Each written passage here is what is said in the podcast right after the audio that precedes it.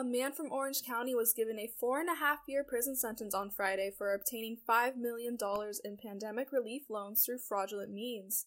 Mustafa Qadiri from Irvine obtained the money by submitting loan applications to the Paycheck Protection Program, or PPP, which provided emergency aid to small businesses trying to survive the COVID 19 pandemic. The sentence came a week after federal officials estimated that at least $191 billion in pandemic unemployment claims were stolen or improperly distributed.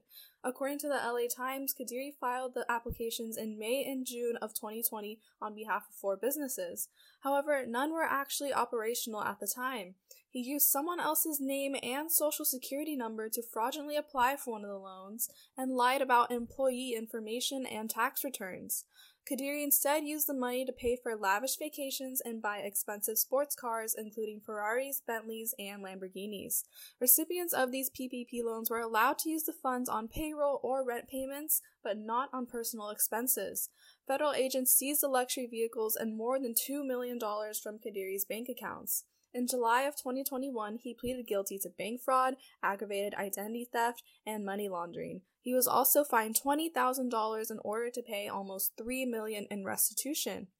In court, several friends wrote character references for Qadiri, describing him as a caring and generous man who had struggled with alcohol abuse in recent years.